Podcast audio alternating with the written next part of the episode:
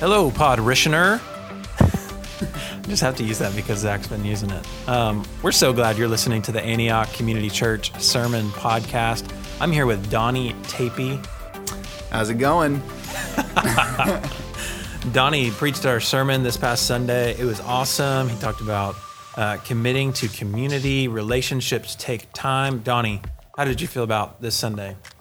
Uh, I thought it was great. Honestly, I'm uh, just feel privileged and excited to talk to y'all about it. Uh, one, because Jesus changes relationships. Uh, he makes them more, more, more deep, more meaningful, um, more fulfilling. And so uh, this Sunday, I hope you are encouraged by um, all that God has for you in relationship and community. Uh, and I pray that you're ministered to by it. Yeah, come on. And we have a brand new groups page where you can see all of our life groups on a map yes. in the Metroplex. And so we hope you check that out on our website uh, or on our Instagram feed. We are highlighting joining life groups this week and next week. So we'd love for you to be a part. We hope you enjoyed today's message. And yeah, thanks for listening. Have a good day.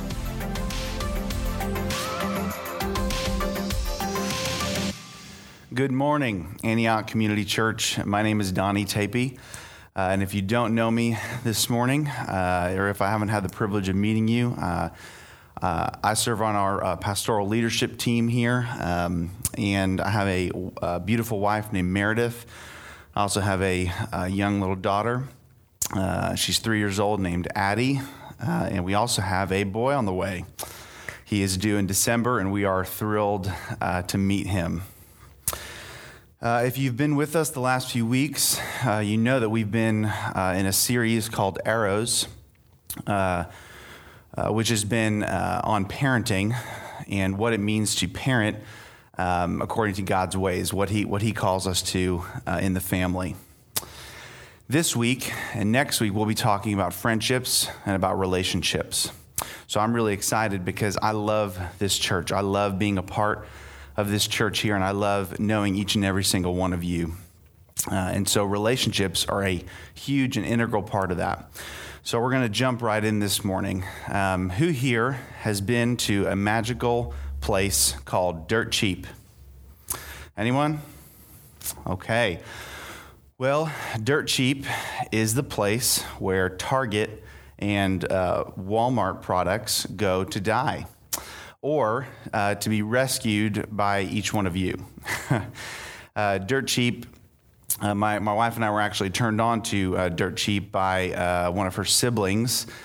And uh, the best way I know of how to describe Dirt Cheap would be think of Ross and then think of about three, maybe, maybe a third of the prices at Ross. But then think of Ross again and think of about 10 times the disorganization of Ross. So, uh, at this place called Dirt Cheap, you can get products of all sorts from garden hoses to uh, razors to furniture to really anything that Target has or that Walmart has. Um, and just at incredible price, about 70% discount uh, off of their clearance prices normally at Target. So we just had a field day the other day uh, uh, when we went there, and so we ended up spending about uh, maybe about 150 bucks, and we got about uh, $600 worth of of products. So we were thrilled with that, and but something about that experience kind of taught me, or at least uh, re- reminded me that there's something in me that loves to get a deal. There's something in me that loves to. Um, get a whole lot for a little. There's something in me that, that desires uh, to, to, to, to pay out just a small amount and then get a whole lot in return. And this idea seems to be built into us almost. Um, even going to regular Target now, I have a hard time uh, paying for any of those products because I, I'm like, man, this is so expensive. I could get this at you know 70% of the cost. Like i you know there's this there's this desire in me to get things for cheaper. It's made shopping at target almost impossible now because i think i could i could probably get this at dirt cheap and for dirt cheap prices. And so uh, we, we see this idea that's almost built into us by our culture encouraged by our culture. Um, we even see things like costco and sam's you know businesses that are built on getting a whole lot for a whole little. Even in social media, um, we, we spend well, depending on who you are, maybe anywhere from five minutes to an hour uh, preparing a little caption for the bottom of your picture.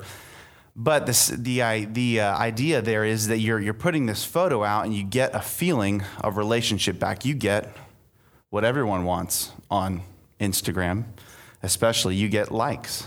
When someone likes your photo, man, it makes you feel good. And personally, I mean, if I, if I post something I get less than 20 likes, I feel like I kind of wasted my time, you know? There's like, I'm, I'm putting some effort into this. I need, I need more likes than 20. If I hit 50, I feel pretty good. But if I hit 100, man, I'm on top of the world. But why? Because I feel like I'm getting, I'm, like I'm known. I feel like I'm putting a little bit of my wife and I's life out there and our family's life, and, and people can kind of see what we're, what we're doing, the things we're involved in. And, and people know me through that, right? Well, as much as they may know about maybe the happenings and things that you're doing, they don't really, they don't really know you. It doesn't really provide a true friendship or relationship. And when we look at it, uh, a lot of the, the social media and other things in our, in our culture now, it's, it's a lot of uh, narcissistic connections. A lot of connections that are based on what I can get out of them rather than what I may be giving to them. If we look at relationships, real relationships are not like that, are they? I mean, sometimes, you know, they may come quickly. Uh, if you you know click with someone, or if there's someone that you just feel like you you you get along with real uh, real well, but eventually you need maintenance in that relationship. Eventually, they need to be tended, kind of like a garden. Weeds need to be pulled up. They need to be nourished and fed. Time needs to be given to them so they can grow to full maturity. Right? Relationships take investment time, resources, energy, emotions. Relationships take time. But all I've said so far is applicable to everyone. Uh, I could say the same thing to a secular crowd, uh, a crowd that doesn't uh, consider Jesus or, or, or, or pursue him, and it would all kind of still ring true, right? So, what I want to hear, what I, what I want to explore today is what does the gospel say? What does Jesus have to say about relationships and community that changes things? Because when I look at every other area in my life, Jesus has changed things. Am I right? When I look at my marriage, when I look at uh, my marriage and how he's changed our relationship and man, made it so fruitful. And when I look at my family relationships and how he's redeemed those. And when I look at my own heart and my own sin and see how he's redeemed my heart and brought me close to him, he has made all the world of difference. He's turned my world upside down. And so when we look at relationships and friendships, specifically, how does Jesus change that? What difference does he make? So today, what I want you to walk away with is that living out the gospel of Jesus Christ, walking in relationship with Jesus within close church community has incredible power to create friendships that are deeper and healthier, more meaningful and more fulfilling more encouraging and more consistent, more trustworthy and more faithful and dependable than you ever imagined possible. When they are centered on Jesus and model themselves after the Word of God and how the Word of God tells us that we need to relate to one another. My desire for each of you today is that you would be equipped and inspired through testimony and scripture to pursue relationship with Jesus and grow deep, lasting friendships and relationships God's way. My hope is that you would find maybe not today or tomorrow or next week, because again, relationships take time, but that you would find yourself eventually, the sooner the better, that you would find yourself surrounded by a church community, by a life group community that knows you, that loves you, that supports you, that encourages you to go through all the things that life tends to throw at us. And that helps you live out life and relationship with Jesus because we were not meant to do this alone. To give us a, a picture about, uh, or a, a, a, picture of what I'm talking about today, I'd like to point us to Acts 2 42 through 47 uh, as, we, as we begin here. So that's Acts 2 42 through 47. Starting in verse 42.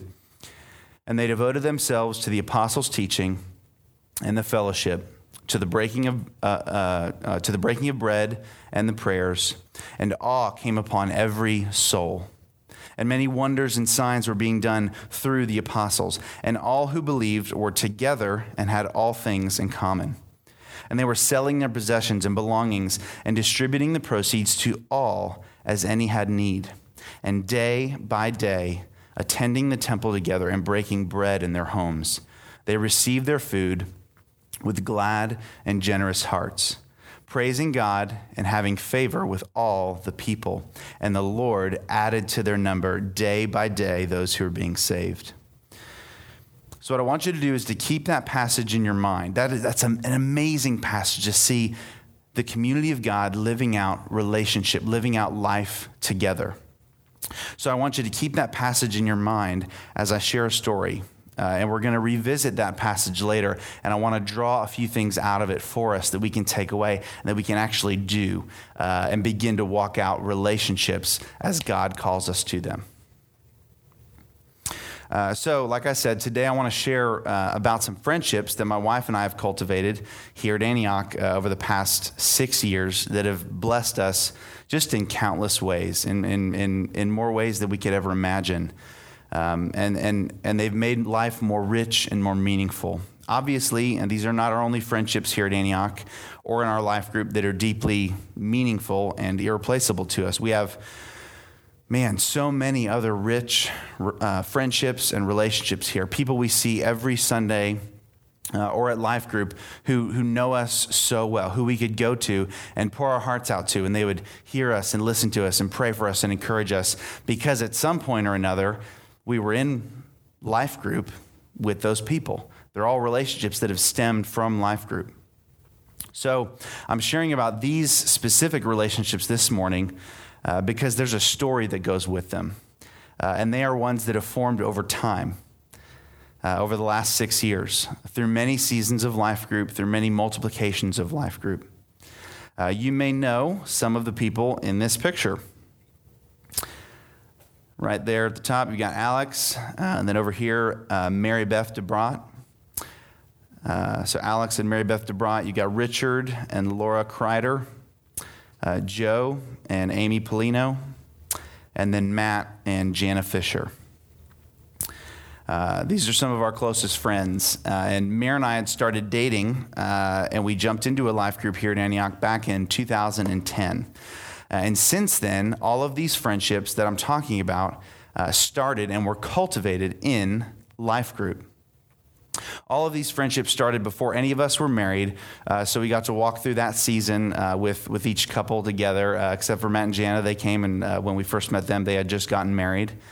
Um, and we've also got to walk through the season of starting a family with, with each one of these couples. Um, so we have a lot of history of going through all those experiences together we've all had conflict with one another in some uh, form or fashion uh, that, that needed to be addressed and worked through, and we needed to ask for forgiveness and give, uh, grant forgiveness. We've all had sorrows and sadnesses that we've walked through and supported each other in.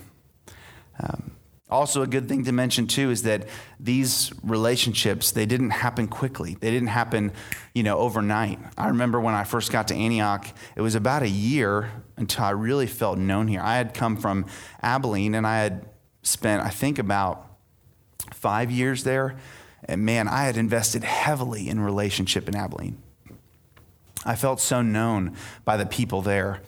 And I, I remember thinking that, man, I would never find friends like these ever again. And it was, it was, an unhealthy belief that I held that I just felt like, man, I would never. So, so when I got to, uh, to Dallas and we, we jumped into community here, I remember I was kind of comparing people to those friendships, and it wasn't a good thing. It didn't help me out. And so it took about a year for me with, with those, some of those beliefs and working those out for me to really feel known and loved and supported here. So what I learned through that is that relationships take time. And so today, though, um, I wanted to share more about Matt and Jana Fisher's journey um, with their blessing uh, and how they walked out their journey with this group of friends. Uh, some of you may know them personally in their story, uh, but if you don't, uh, back in the summer of 2013, uh, they started trying to get pregnant. Uh, we were all so excited and so thrilled because, man, if anyone was meant to be a mom and a dad, a father and a mother, it was Matt and Jana. Like they had such a, a father heart and a mother heart. Um, if, if, if there's ever been anyone who's meant to do that and walk in that role, man, we felt like it was them. And so we were so excited to walk this journey out with them. Um, so one year passed by and nothing had happened. And so uh, we started praying. Uh, two years went by.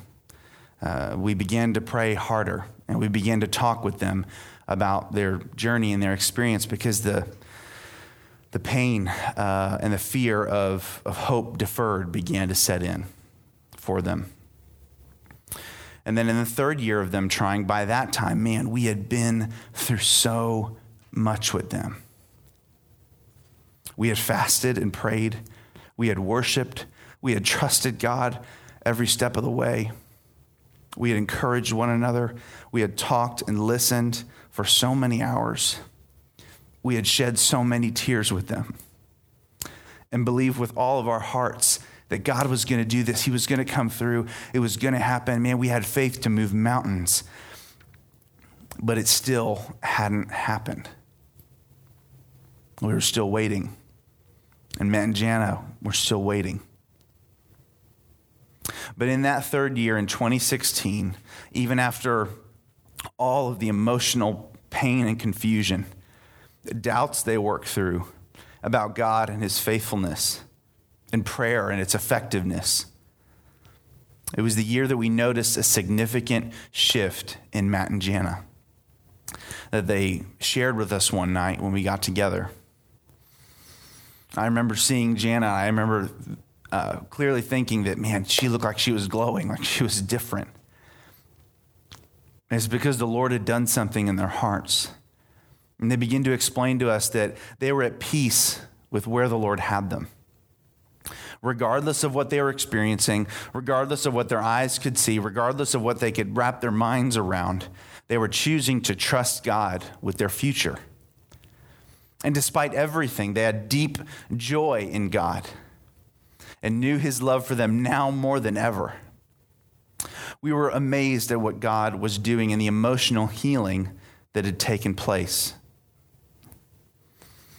What God was preparing them for was that even before they had ever started trying to get pregnant, God, I remember talking to, to Matt about it, that even before they had ever started trying to get pregnant, God had put adoption on Matt and Jana's heart.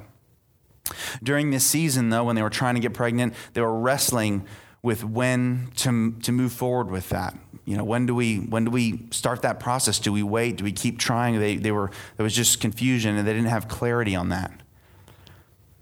And so I want you to hear this today as I tell this story. Adoption was not a plan B for Matt and Jana, where plan A was biological parenthood, and that just didn't work out. So, no. God began to move in their hearts, heal places that needed healing, and release them to pursue adoption. God was preparing them for the next stage in their journey that He was calling them to. It was a beautiful uh, thing to see uh, unfold in their hearts. Um, fast, there's so, so much that happened in that time and through that conversation. I wish I had more time to share, but so I'm going to fast forward though to December of 2016. They had been fully vetted by their adoption age, uh, uh, agency and put on a list to wait for a match. Uh, I remember it was about uh, two weeks later, on a Tuesday, I think it was. So they had been vetted, uh, and they were preparing, you know, for the for the long haul to wait. Some, you know, there's there's no guarantee of how long it'll be. Could be two months, could be six months, could be a year or more. And so I remember it was about two weeks later on a Tuesday uh, that we got a text from Matt and Jana.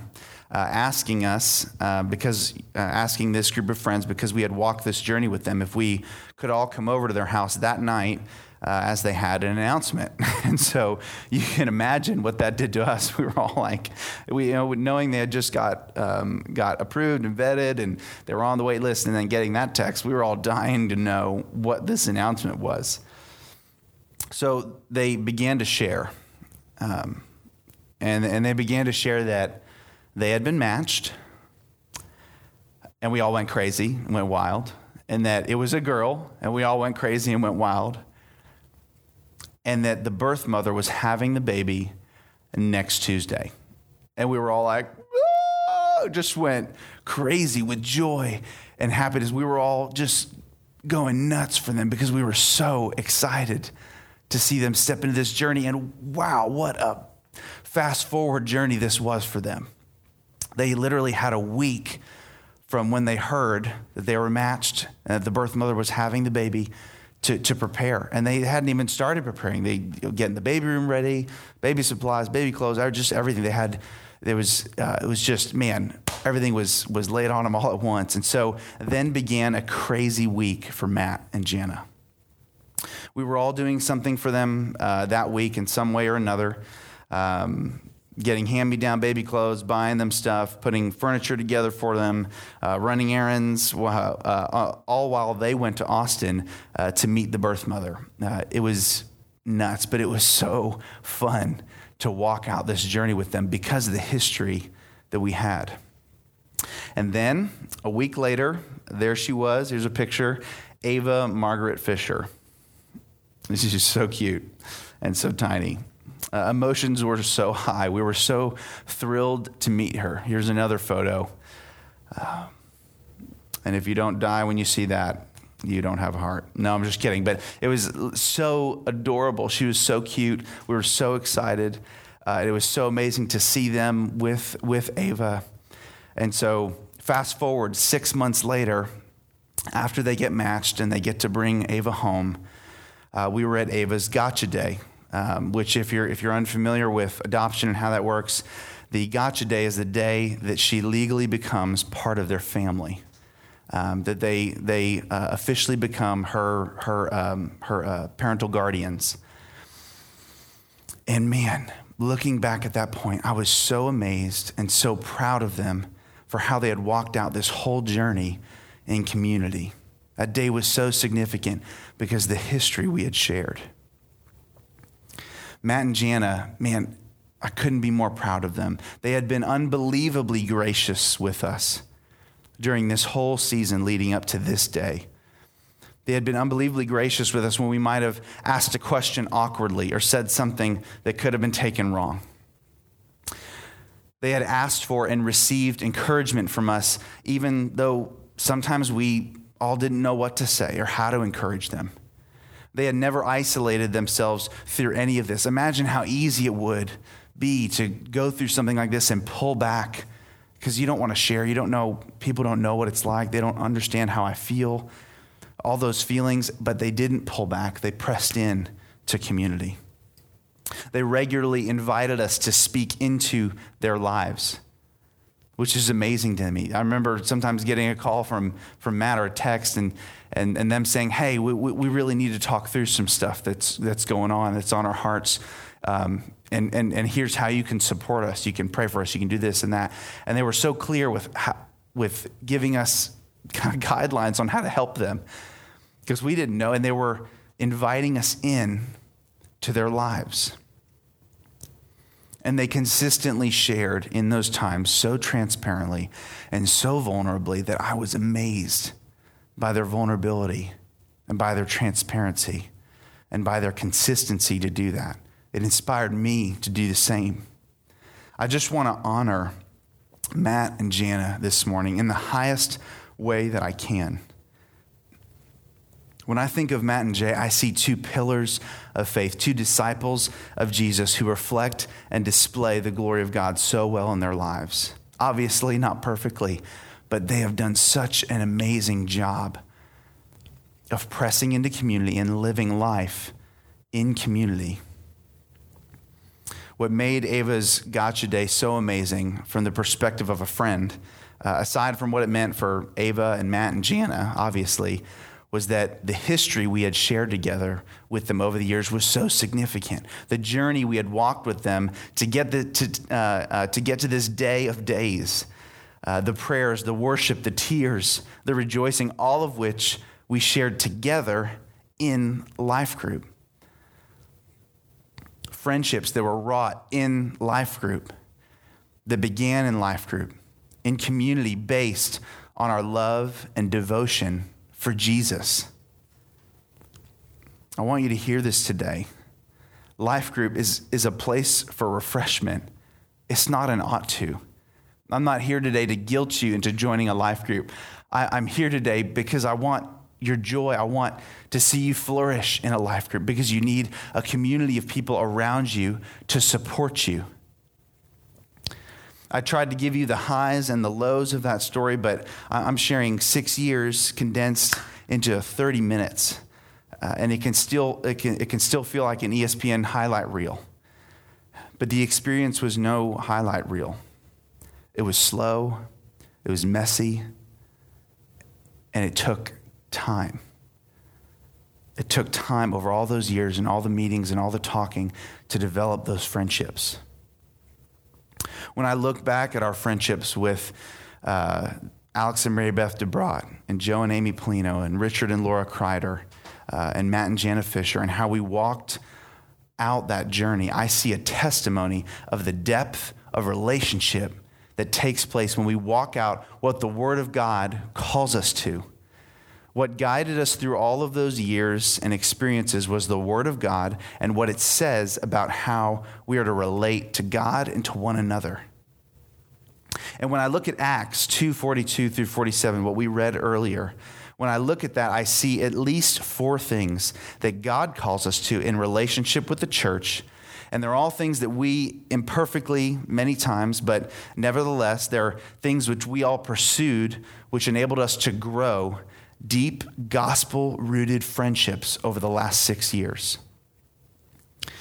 Now, before I go into these four things, uh, I just want to remind us as a, as a community, we want to be uh, doers of the word and not hearers only. It says in, in James 1.22, be doers of the word and not hearers only, deceiving yourselves. So we don't want to deceive ourselves. We don't want to hear a, a, a word of God, uh, truth, and then let it kind of go out, go, go in, in one ear and out the other and just forget it. We want to be people who learn uh, and who take the Word of God and then apply it to our lives. So I encourage you to get out your device or a journal or something and take notes uh, on these next four things. So that, so that you can go home, and you can pray about them, and you can say, God, what is, what is the next step of obedience for me? That, that, that you were asking me to do. Obviously, you may not be able to do all these things within the next few weeks, but but over the next six months, I would love for you to pray about these things. Say, God, how do you want me to invest in, in, the, in, the, in the community that you have placed around me? So, number one, cultivate your relationship with Jesus. And I get that from uh, where it says, they devoted themselves to the apostles' teaching and the prayers. Jesus calls us in John 15 to abide in him, and that apart from him, we can do nothing.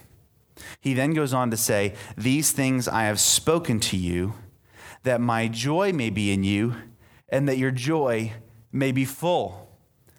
I don't want you to spend time with Jesus because you are going to punch your God time card or check it off on a list or, or, come to God and say, Look, God, look what I've done for you so that you'll love me. He already loves you. I want you to spend time with Jesus for your joy for your joy. And that's why Jesus wants it. He's a good father that wants to meet with you and encourage you and speak life and identity into you. It's an invitation, it's not a demand, it's not a. He, he loves you and he wants to spend time with you. And he wants his joy, the joy of Jesus, the happiest person on earth that ever lived. And he wants to put that joy inside of you that you could live out of that joy, out of His joy. And the amazing thing about this is that I knew that I could trust Matt, Richard, Alex, and Joe whenever I would reach out to them for anything over the past six years that, that they were spending time with Jesus. Maybe not perfectly, maybe not every morning, but I knew that they were being filled up. By the word of God and by time with Jesus, worshiping him, uh, worshiping him, praying to him, spending time with him, hearing from him. And so I knew that when I went to them, if I went to Alex and said, hey, man, I'm struggling with some things, I, I, I need some help, I, I, knew that I wouldn't get a response like, man, you're right, I'm struggling with that too.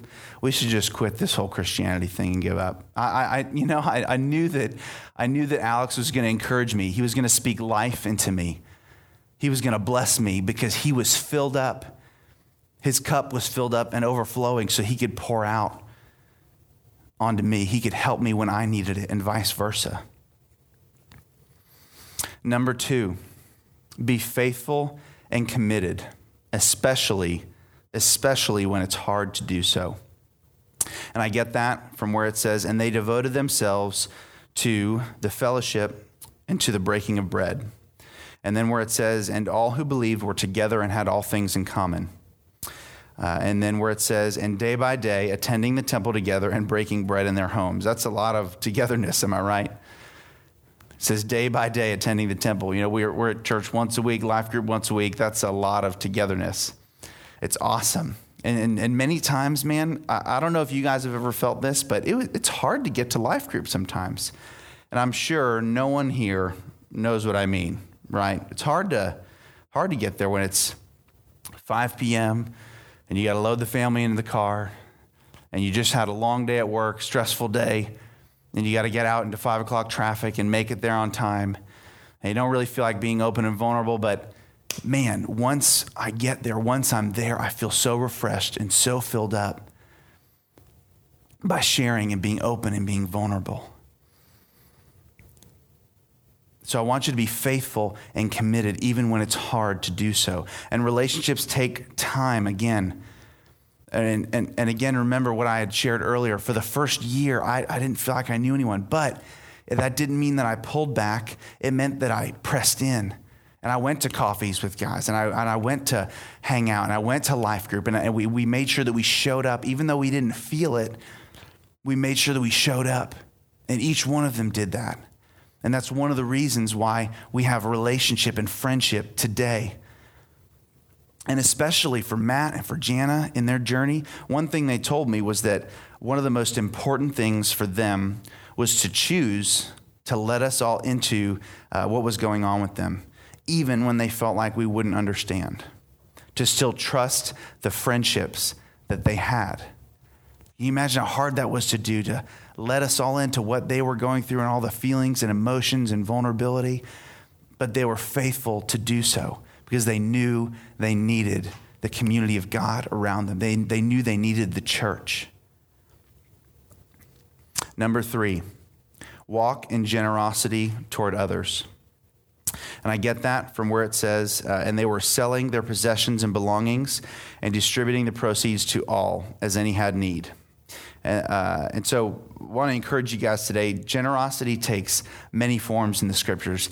What it says there in Acts is incredible selling their possessions and, and giving to anyone as they had need. That's amazing. And if God is calling you to do that, I encourage you to obey and to do that. But generosity takes many forms in the scripture. So I don't just want you to read that passage and then shut down because we think that to be real believers, we all have to become, you know, communists and open a joint bank account, have our paychecks go in there, and then we, you know, can share it from there. That's not, that's not what the scriptures say in a, in a, in a blanket statement at all. So many times, uh, within our friendship group, we were given to, uh, or we were giving uh, financially to one another in some way, in some shape or form. When Meredith and I were the, were the, were the uh, recipients of that many times. We watched each other's kids or folded each other's laundry uh, we celebrated and honored one another at birthdays, showers, sprinkles, droplets, all those different things. You know, all those different parties we, we do and get together for. We gave time out of our busy schedules to simply hang out or to worship, pray, spend time together, go have a meal together. We were generous with our time with one another. And I could go on in all the different ways. But when you walk in generosity in your friendships, it will begin to shape and transform them as, as, as, as those friendships that you're investing in generously Those people will, will begin to experience the generosity of God through you. It's amazing what, what generosity in a friendship will do. Number four, actively acknowledge God and His Spirit working among you. And I get that from where it says, And awe came upon every soul, and many wonders and signs were being done through the apostles. And then where it says, They received their food with glad and generous hearts, praising God and having favor with all the people. You see where it says, And awe came upon every soul. They were amazed at what God was doing. They weren't amazed at just the healings. They weren't amazed at just this. Awe could also be translated as fear of God or, or, or, or deep reverence and respect of God.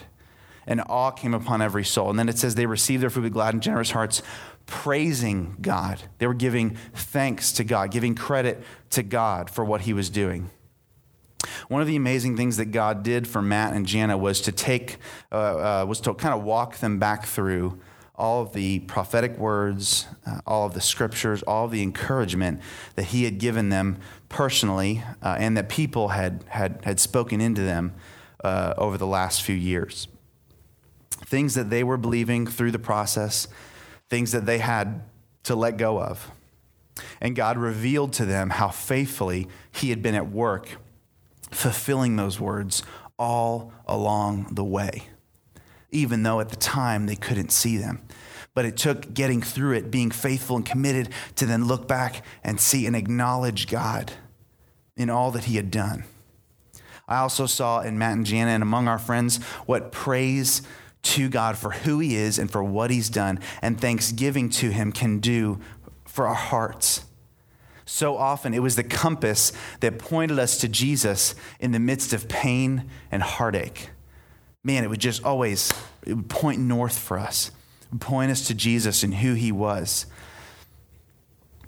It says in Proverbs 3 6 uh, that trust in the Lord with all of your heart and do not lean on your own understanding. I'm going to read that again. Trust in the Lord with all of your heart and do not lean on your own understanding. In all your ways, even in the hard ones, in all your ways, acknowledge him and he will make your uh, and he will make straight your paths. Man so many times i whether it was matt jana or us personally we just sit down and say god there's so many things i need or i want or i or i, or I need help with god but first i'm just gonna I, I thank you god. I'm gonna thank you first. I thank you for my wife. I thank you for my daughter. I thank you for my job God, I thank you for loving me. I thank you for being kind to me and being gracious and patient with me. God, I thank you for, for, uh, for dying on the cross for me and all that you've done and reconciling me to God. And, and you could see just through being thankful, it begins to draw our hearts back to God. It begins to remind us of who God is and what he has done for us. So ask the Lord this is what I want you to do this week, today.